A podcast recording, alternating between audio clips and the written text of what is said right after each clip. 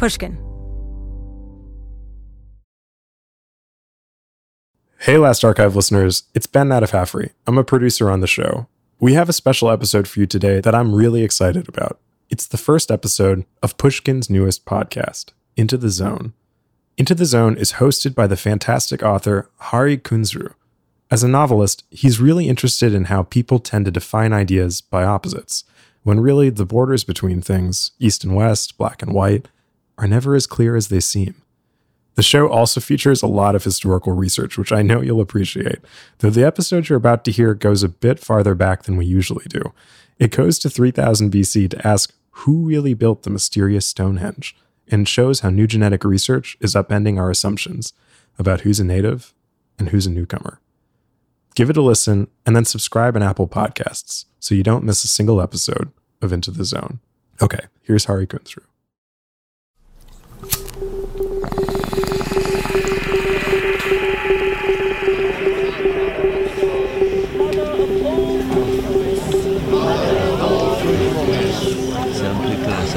Squeezing their way in between the stones.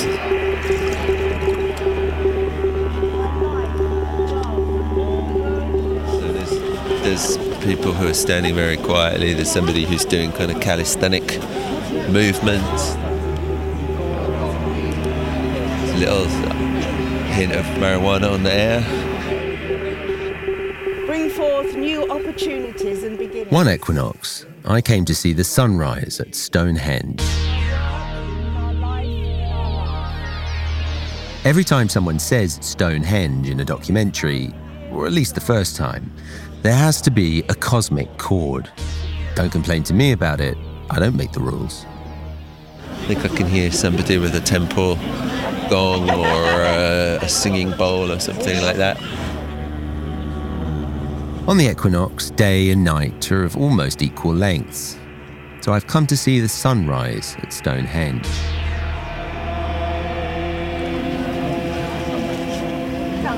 Let's go find where the uh, tones are coming from.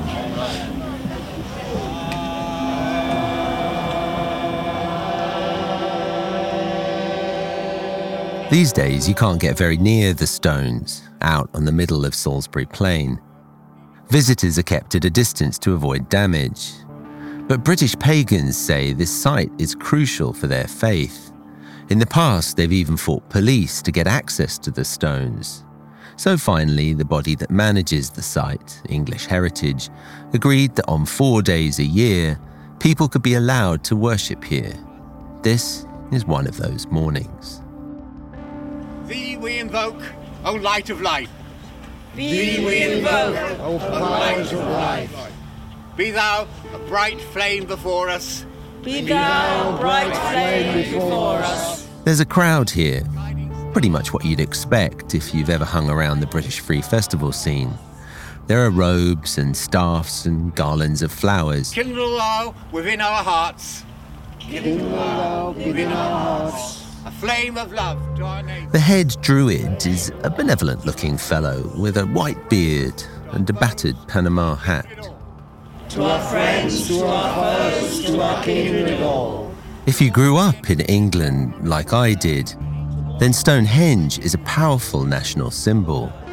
But it's not a castle, or a cathedral, or a stately home. It doesn't quite fit into official British history, the story dominated by the rich and powerful. And as much willy as he possibly can, so as the stones really do sing with us. Ladies and gentlemen. Ah.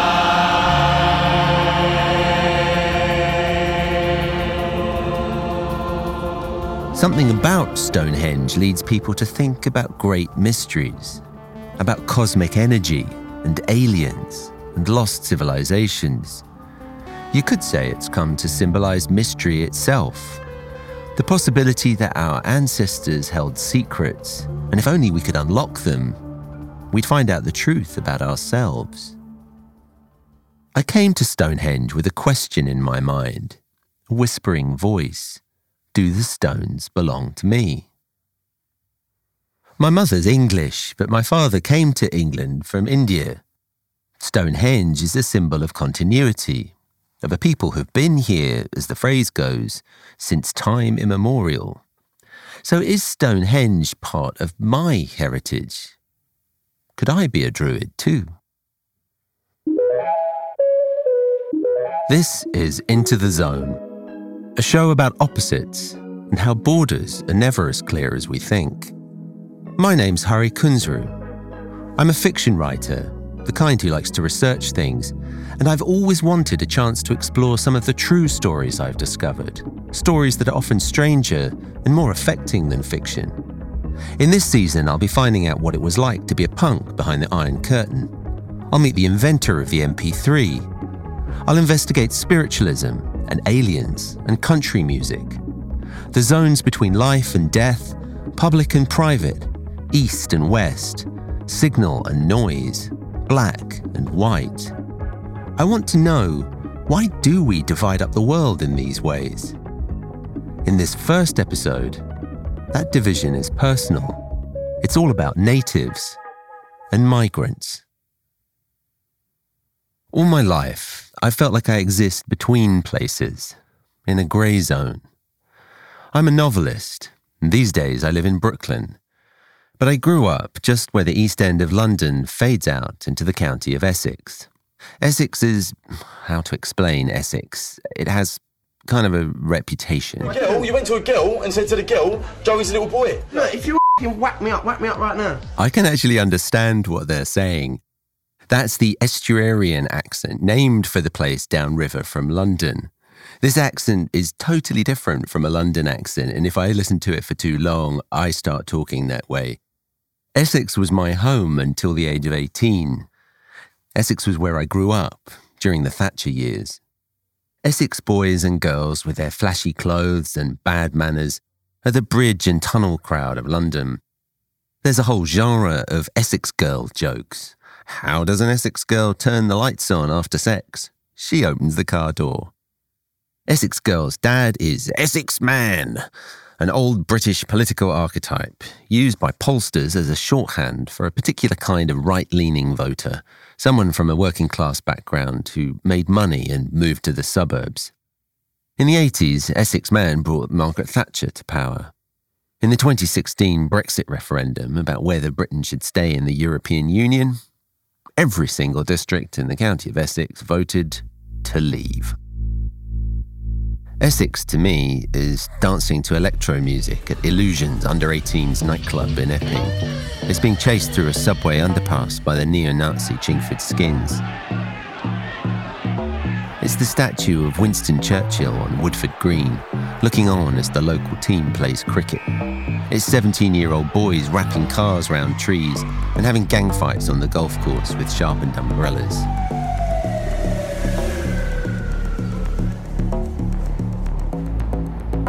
That's my English heritage. It's complicated. And now that I live in America, I don't usually get to talk about it. Great. But recently, I went to see an old school friend called Shop Mallick. An old friend. An old friend. Someone I haven't seen since I left Essex. Hello. Good lord, Harry, how are you doing? 30 years on. Has it really been? Th- yes, it could have been. I think that's it's a bit it's- scary. That's really scary. I'm actually still in touch with a fair number of people from. Are you? Notice Yeah, he yeah, says Harry, like the prince. My name's pronounced Hurry. Shop's given name is actually spelt S W A P A N, and for years he let people mispronounce it, Swapan. Shop and I were close friends for a while, mostly when we were very young. really have changed. I was trying to trying to imagine imagine how you would be, and then you know, 30 years is a long time. Well, we've both got like slightly less hair than before. No, I was bald at school. I Were was- you I was already? bald I remember you had very short hair. I mean, I think my hair all fell out because I had that phase of gelling it all vertically. I mean, I had I- that. I well, I was trying to have that sort of high top fade that no one had explained to me that you couldn't do with Indian hair. Hair. It was always a problem for me as a teenager. Once I tried to dye mine blonde to be more like the casuals who I was trying to emulate, the boys who dressed in Italian sportswear, Fila tracksuits, and Diadora gold sneakers. These boys had older brothers who ran with football gangs, the Gooners or the Intercity firm. I didn't, and even the ultimate casual hairstyle, a curly wet look perm, wasn't going to fix that. Anyway, in my late 20s, my hairline started to recede and I decided to shave my head. And to be honest, it was a relief. All in all, I had better hair luck than my old friend Shop Mallick, but we did have something else in common. Something else that no amount of hair gel was going to change. We were brown. Two of the only Asian kids in our very white Essex world.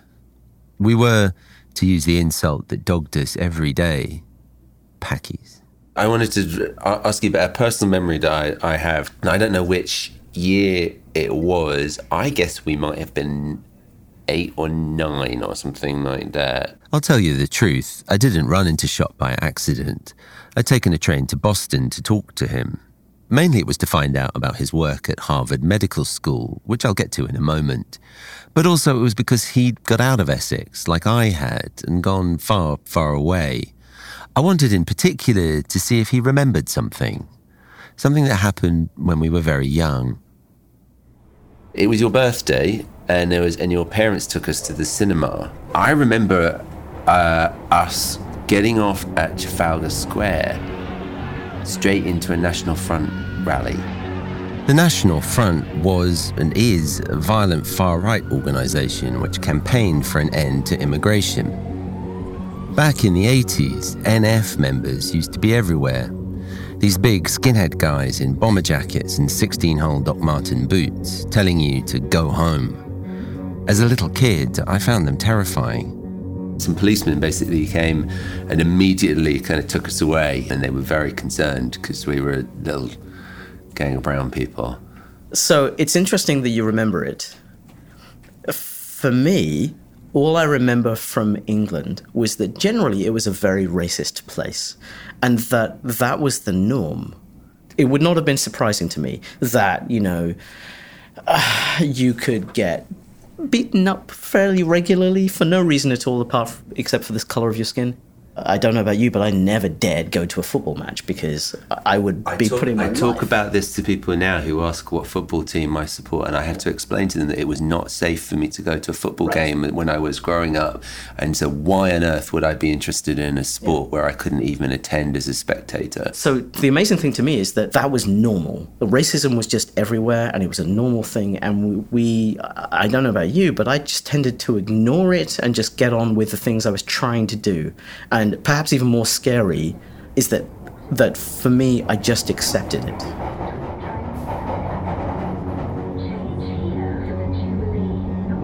He's right. I just accepted it too. But Shop couldn't remember the incident of his birthday party, the incident that had been on my mind for 30 years.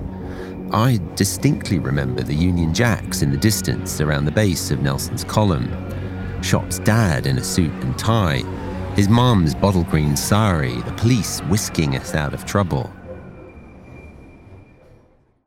Talking to Shop did confirm some things for me. Over the years, I tried to explain to people how it was back then. When you repeat something, turn it into a story, it can start to feel a bit hollow. Since making up stories is what I do for a living, I could start to wonder was I exaggerating about Essex? No. I was never, ever allowed to forget that I was a packy. Yep, I yep, yep. Yep.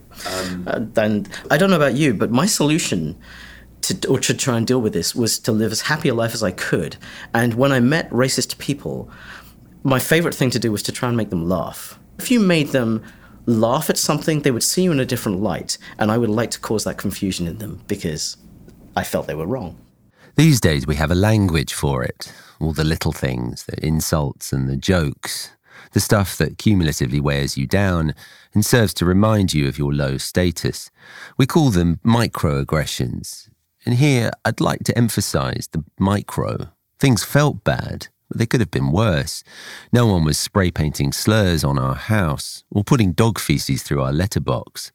Those things did happen to a friend of mine who grew up in Leicester. And I have some happy memories, mostly to do with escaping into books and music. I was a big science fiction fan. I read a lot of weird stuff, mostly in old 1960s paperbacks that I found in charity shops. I remember reading Erich von Däniken, a Swiss writer who proposed that in ancient times aliens had visited Earth and helped people build monuments. Stonehenge, he said, was a model of the solar system built as a sort of road sign for passing spaceships, letting them know that there was intelligent life on the planet. I wanted that to be true when I visited Stonehenge as a kid. And today, to be honest. If there were any spaceships passing by, I wanted them to take me with them.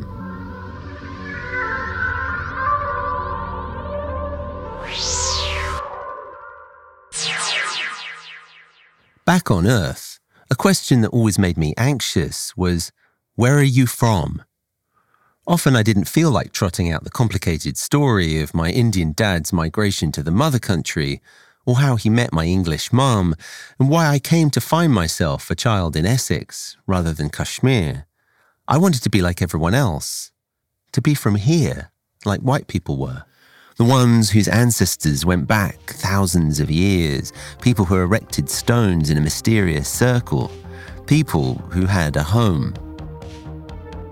I didn't know yet that this idea of an ancestral homeland was, as we say in Essex, total bollocks.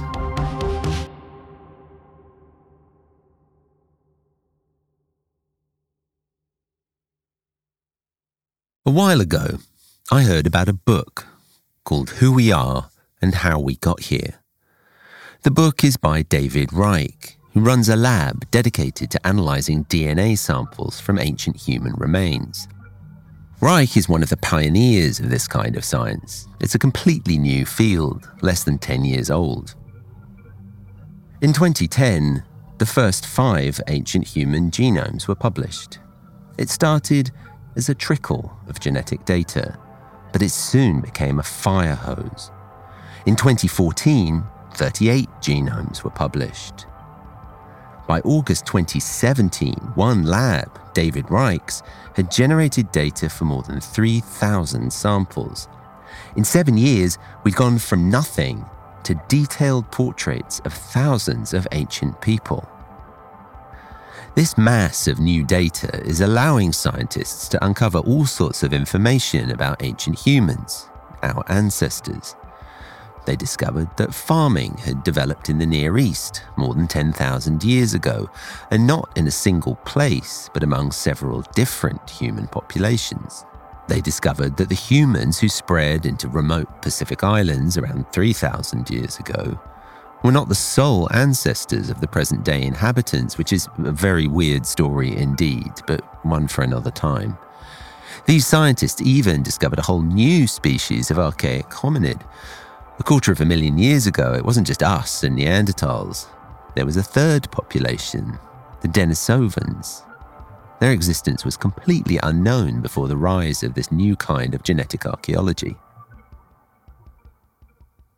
Right now, migration is portrayed as an existential threat to settled people.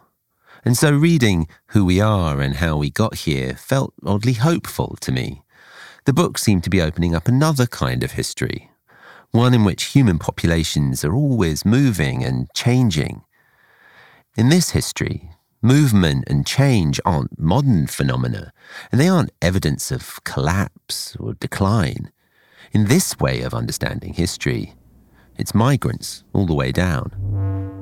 So I'm not a statistician. I'm, uh, my background is mathematics. And guess who works at Reich's lab at Harvard? My friend from Essex, Shop Mallick. Um, and now informatician, um, although I'm moving now more towards the population genetics side of things.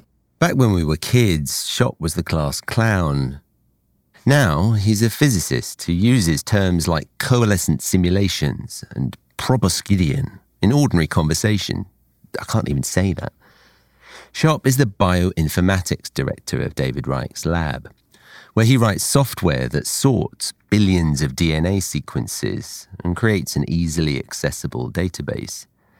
It made me happy to find out what he'd done with his life, to discover that he was co authoring papers in the journal Nature, working on important science. And, uh, and so we're trying to make a public repository of the world's ancient data. Um, yeah. And we generate what more than 50% of the world's ancient human samples now yeah. and in addition to that we bring in all the external samples we can and we're trying to agglomerate them into one giant portal that's available to anyone the other voice you're hearing is david reich after i got reacquainted with shop Reich gave me a tour of their lab. Okay, there's not so much to see because you're not allowed to go into the most interesting places. Oh. We have two clean rooms. Um, Like any good lab, this one is a kind of machine for generating data. You could think of Reich and his team as early oil prospectors, capering with glee by the side of a gusher. The stuff is coming out faster than they can deal with it. But, like old time oil prospectors, they've had to work hard to make their fortunes. As part of your problem, the technical challenge of this, is that the, uh, the the proportion of the DNA that's present in these samples, that's the DNA you want, that's actually from the the humans, is very very small, isn't it? yeah, it's a miracle there's any at all. So uh, there's tens, hundreds of thousands of times, millions of times less DNA per gram than there was when the person was alive. And where does the other DNA come from? A lot of the DNA that's there is usually mostly microbial from bacteria and fungi that colonize the bone after the individual died. But also, it's a dead, um, it's just not living bone anymore. And so the DNA is degraded, it's shattered, it's fragmented, it's been eaten um, over time. Um, it's DNA is an amazingly stable molecule, and it's, it's, it's really amazing that it's still around. What David Reich and his team have done is incredibly complicated, but it's actually a stack of small steps. And it's as much about practical problem solving as it is about some eureka moment where a dude writes a lot of equations on a whiteboard. A lot of it is about industrialization, about taking time consuming methods and automating them. This has revolutionized how we think about the past, but it's a revolution that snuck up on everyone. Reich used to work in a lab run by a Swedish scientist called Svante Pääbo at the Max Planck Institute for Evolutionary Anthropology in Leipzig. At Pääbo's lab, they were trying to extract DNA from a 40,000 year old human bone found in a cave in China. Even with a lot of computing power and all the armory of modern lab equipment, it was just too expensive to sequence the whole messy lot and search through it for the tiny traces of human DNA. How they solved this problem is, I think, incredibly cool. In the 1990s, biologists had learned how to do something very smart, how to use laser etching techniques invented for printing electronic circuits to attach millions of DNA fragments to silicon or glass wafers. David Reich describes it as an array of fishhooks. Since DNA likes to bind to similar sequences, if you bait your hooks the right way, you can fish in a soup of ancient bone DNA for what you want. Reich saw the potential in this technique. He and his collaborator Nadin Rohland adapted it so they could fish out not just one chromosome, but the whole genome. In itself, that would have been impressive, but then they hired a team of technicians to grind bones, and they began fishing using robots which could prepare 96 samples at a time. And this is when the gusher of data began to flow. When you have a lot of samples, suddenly you can make comparisons and statistical inferences that simply weren't possible before. You can start to tell stories not just about one or two ancient individuals, but about whole populations. it's a completely different thing to be able to go back in time and actually with a time machine and see what happened rather than to try to piece it together from the circumstantial evidence that's left behind. The Harvard team has made all kinds of discoveries, and they've had an impact on the way archaeologists think about prehistory in almost every part of the world. But for me, there's one huge insight, and it has to do with race, or more specifically, Northern Europeans. You know, white people. Our idea of race is largely an invention of the 18th century. Since then, we've assumed that there are a few basic primal races African, Caucasian, Asian, and so on. People used to claim that these races had always been separate, even that they were separate species. And lately, the story has been that after some kind of fuzzy out of Africa business, people settled in various parts of the world, separated out, and gradually became different as they adapted to their various environments. Only when these so called pure races met and mixed did you get people like me. There are purity fetishists all over the world, I speak as the descendant of high caste Hindu men who wouldn't touch anyone of a lower caste or even travel by sea in case they were polluted by what they called the black water. But if you're of Northern European descent and secretly like to think of yourself as pure Aryan or some such thing, then David Reich and Shop Mallick and the rest of the ancient genetics community would like a word with you. They recently dropped a bombshell in a paper innocuously titled Genomic Insights into the Origin of Farming in the Ancient Near East. We computed squared allele frequency differentiation between all pairs of ancient West Eurasians and found. What this paper is saying is that around 10,000 years ago, there were four different populations in Europe. And that these four populations were as different from each other as modern Europeans are from modern Chinese. Comparable to the value of 0.09 through 0.13 seen between present day West Eurasians. So, just by eyeballing people, you'd be able to identify the four different groups. You'd probably think of them as races. You'd see hunter gatherers with dark skin and blue eyes. You'd see farmers with light skin, dark hair, and brown eyes, and then there were other different dark skinned farmers. You'd also see migrants from far to the east with startling blonde hair. Then, over time, these populations mixed. And by the Bronze Age, those four races had disappeared. Western Europeans began to look like they do today. We have a huge racial vocabulary for mixed people, mostly dating to the era of the Atlantic slave trade. Mestizo, mulatto, métis, half caste, Creole, octoroon, quadroon, all words describing the blending of two ingredients in some particular proportion pure white and something else. The phrase older people used for me when I was growing up was a touch of the tar brush. What David Reich's research tells us is that the people we colloquially call white are not quote unquote pure. They're a hybrid population that didn't exist a few thousand years ago. I'll say that again. White people didn't exist a few thousand years ago. Calling yourself white isn't a statement about your basic biology. It's a statement about politics. Perhaps you're listening to this and you're not white. Perhaps you're thinking, haha, white people are a new invention. I, on the other hand, come from an ancient folk whose wisdom gave us the pyramids, or the Rig Veda, or whatever. No, no. So I think there's an idea that we have that intuitively that we learned from our childhood because our cultural memory is actually very shallow, that the population structure we see around us today is somehow a reflection of something that's very age old, that goes back not just thousands, but maybe tens of thousands, or even in some people's minds, even longer years, um, reflecting the population structure we see around us today. Maybe even as far back as the Druids at Stonehenge.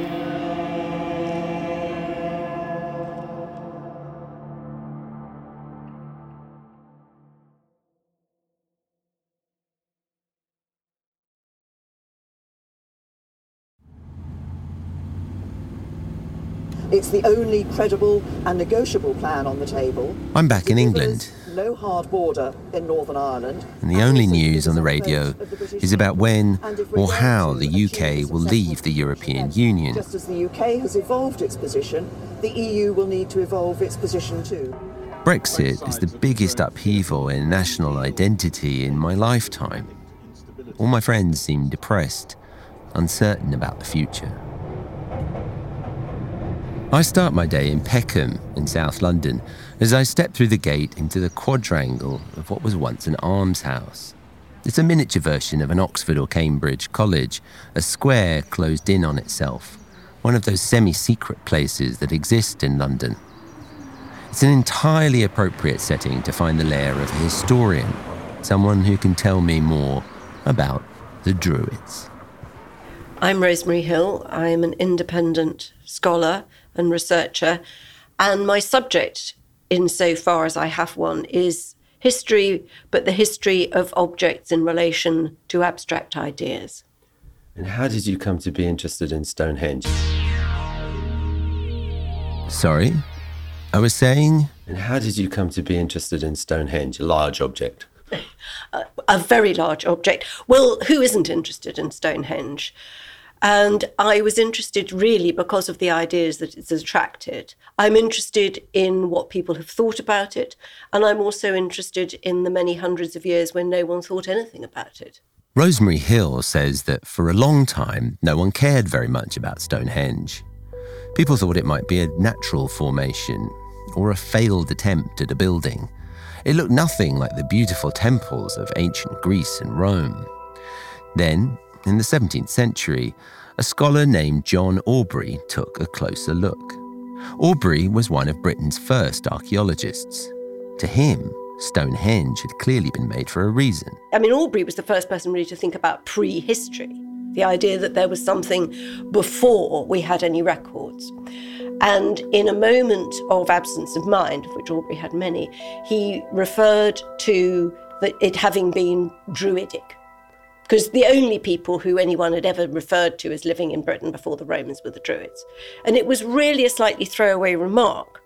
But William Stukeley, who was the next great antiquary to approach Stonehenge, took up the Druids with tremendous force and really very largely made them into what they are now.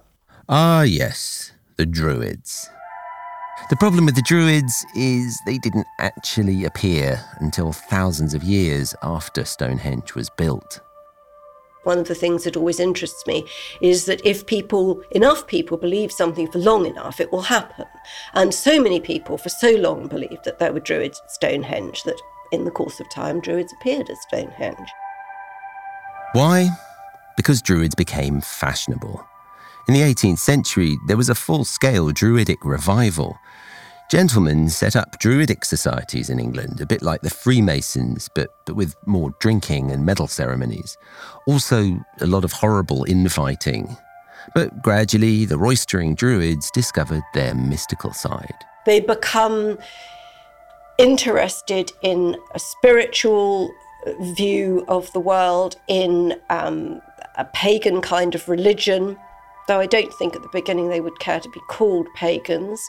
They were associated at various points with Wicca, which was the only religion ever to have been founded in England.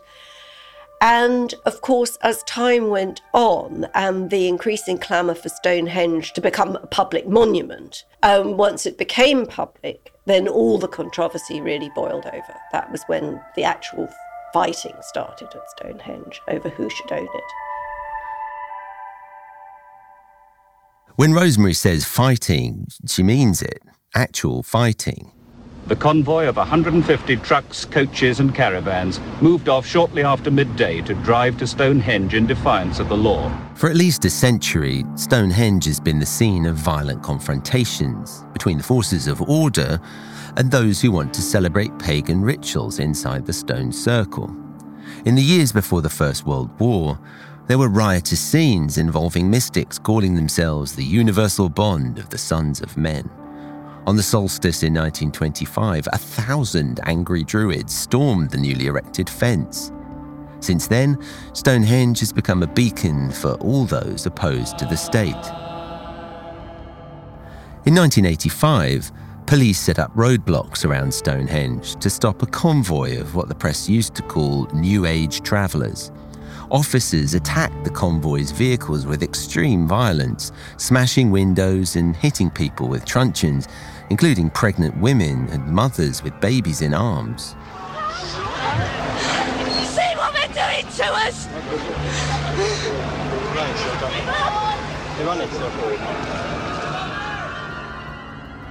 537 travellers were eventually arrested in one of the largest mass arrests since the Second World War. So, who does Stonehenge belong to? The state or the people? And if it's the people, then which people?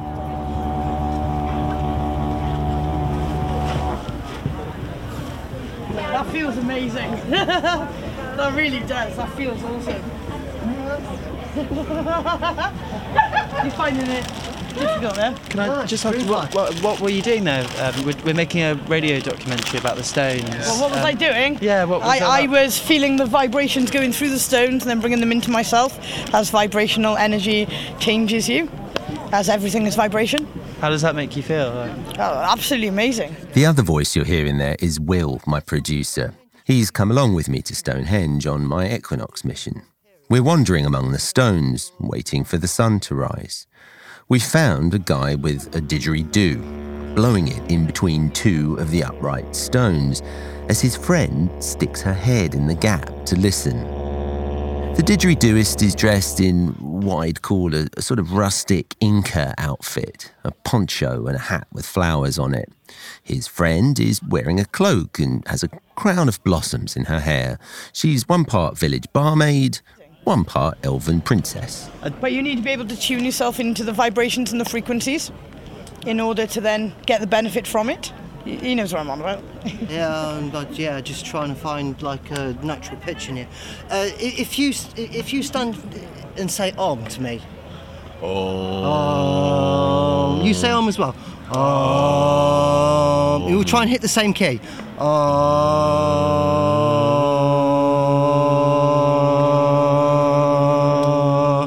did you hear that kind of resonance when all the frequencies met at the same point? That's what I'm trying the to get in stones between. there. resonate the frequencies. So when you produce good frequencies, that produces good energies within you, and it's increased and multiplied by the stones. Yeah, so that we can then share it with others. She has a lot to say about frequencies, and she and her friend both have birthdays around Christmas, which is nice. But mainly, she wants us to know about the frequencies. There's different frequencies, yeah, and they have different impacts upon the human body. Certain ones healing, certain ones give you higher levels of consciousness, uh, certain ones even do DNA repair. If you want a good sound check, uh, j- j- stick your microphone in here. You, uh, I'm, I'm trying to try and hit a frequency of 10k. Let's try this again.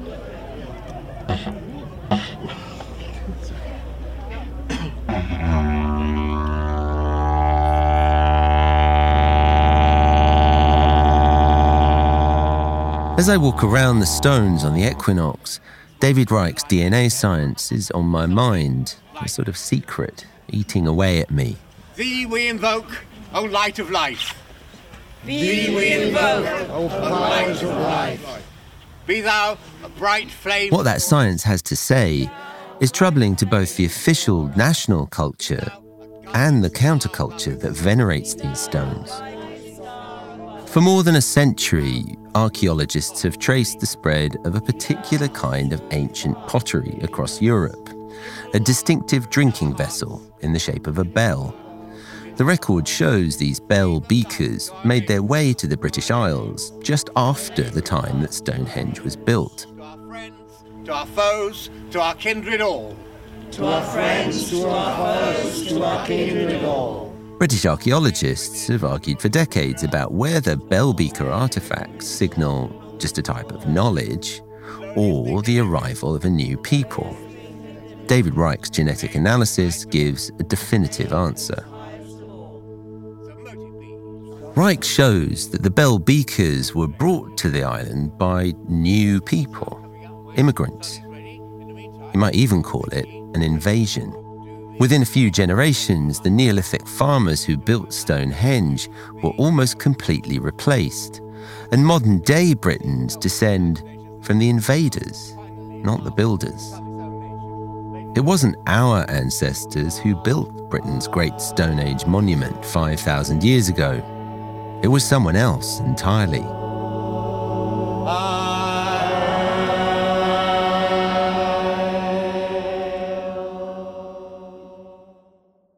Outrage could well be the quintessential British emotion. Certainly, it's the one that seems to give us the most pleasure.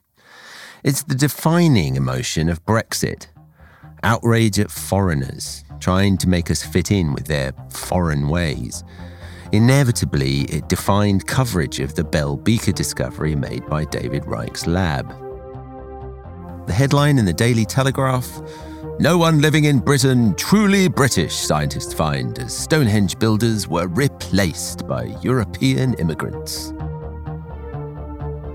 But who were those builders of Stonehenge? The ones who raised the stones and were then displaced? Sure enough, ancient DNA research has given us this answer too. David Reich and my friend Shop Mallick are credited as co authors of a paper titled Ancient Genomes Indicate Population Replacement in Neolithic Britain. It shows that before the Bell Beaker folk, early farming people migrated out of Anatolia around 6000 BC. That's Anatolia, as in Turkey. And now Mrs. Merkel has decided that Turkey must become a member of the European Union by 2025 at the latest. So if you vote to remain, ladies and gentlemen, you're voting to go into a political union with Turkey. That's Nigel Farage, leader of the Brexit Party. He's trying to persuade his audience to vote to leave the EU by scaremongering about Turks being able to come and live in Britain. But if you pay attention to ancient DNA research, it looks like Farage is about 6,000 years too late. And it gets worse for him and his xenophobic crew. David and Shop's paper concludes that we also infer considerable variation in pigmentation levels in Europe. Yes, you did hear that right. Variation in pigmentation levels. It's a polite way of telling the reader that some Neolithic Europeans had dark skin. Black and white are just clusters of traits, snapshots of genetic drift. At the 2019 Tory party conference, the Home Secretary banged on a familiar nationalist drum. As Home Secretary, at this defining moment in our country's history, I have a particular responsibility when it comes to taking back control. It is to end the free movement of people once and for all.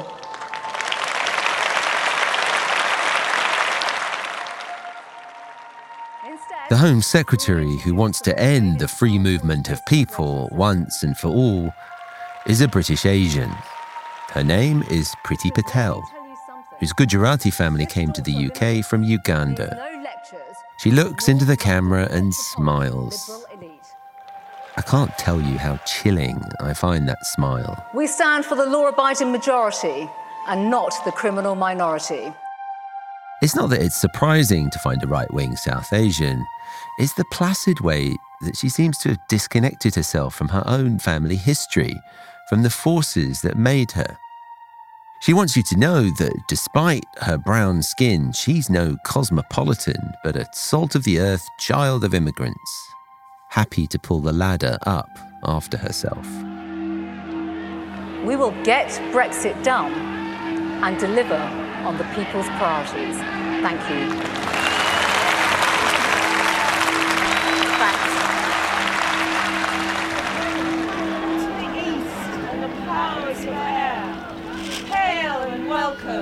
Hail and welcome. The sun is finally rising at Stonehenge, though it's cloudy, so we don't get the full cosmic experience. May there be peace in the east. People are doing personal rituals around the stones, burning incense, tapping finger cymbals, or quietly praying. The sweet smell of weed lingers in the air. Someone, to my surprise, has raised a Palestinian flag. I thought that people who were interested in ancestral wisdom might also be nationalists, people who voted for Brexit, who wanted fewer foreigners on ancient English soil.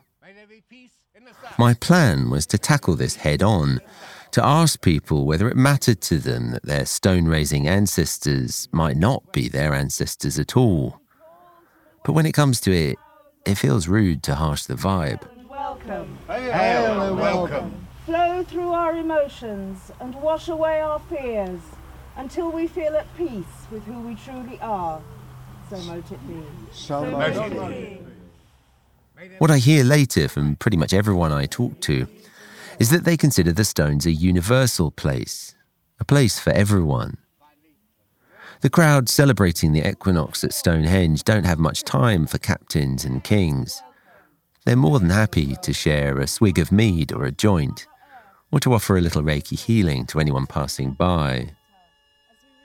The Neolithic farmers who built the Great Monument may not have known the cosmic secrets of the universe, and they may not have left a genetic legacy in the bodies of the worshippers or the police standing to one side. They passed through and left something behind. May there be peace throughout the whole world. May there be peace throughout the whole world. So much it be. So much it be.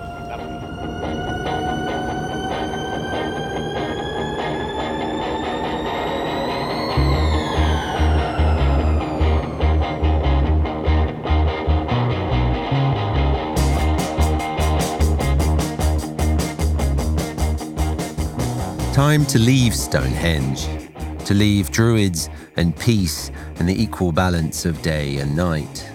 Time to leave Essex Man and messy genetics. It's time to go to Virginia. Everything was stitched into the fates, Hari. You know, nothing. There's nothing by chance. Whiskey and some very old records and a little bit of twang. That's next time on Into the Zone.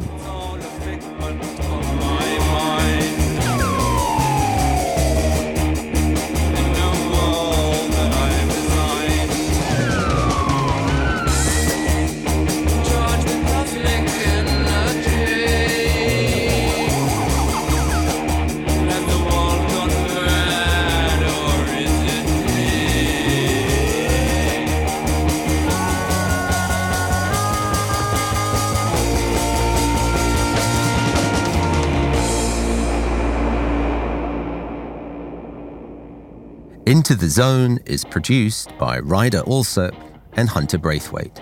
Our editor is Julia Barton. Mia LaBelle is our executive producer. Martin Gonzalez is our engineer. Music and theme song for this episode composed by Sarah K. Pedinotti, also known as Lip Talk. Thanks to our UK producers, Kate Ellis and William Warren. Special thanks to Jacob Weisberg, Heather Fain, John Schnars, Maya Koenig, Carly Migliori, Eric Sandler, Emily Rostek, and Maggie Taylor. Into the Zone is a production of Pushkin Industries. If you enjoyed this episode, please consider letting others know. The best way to do this is by rating us on Apple Podcasts. You could even write a review. And for a Spotify playlist of songs that inspired this episode, you can find me on Twitter at, at Kunzru. See you next time.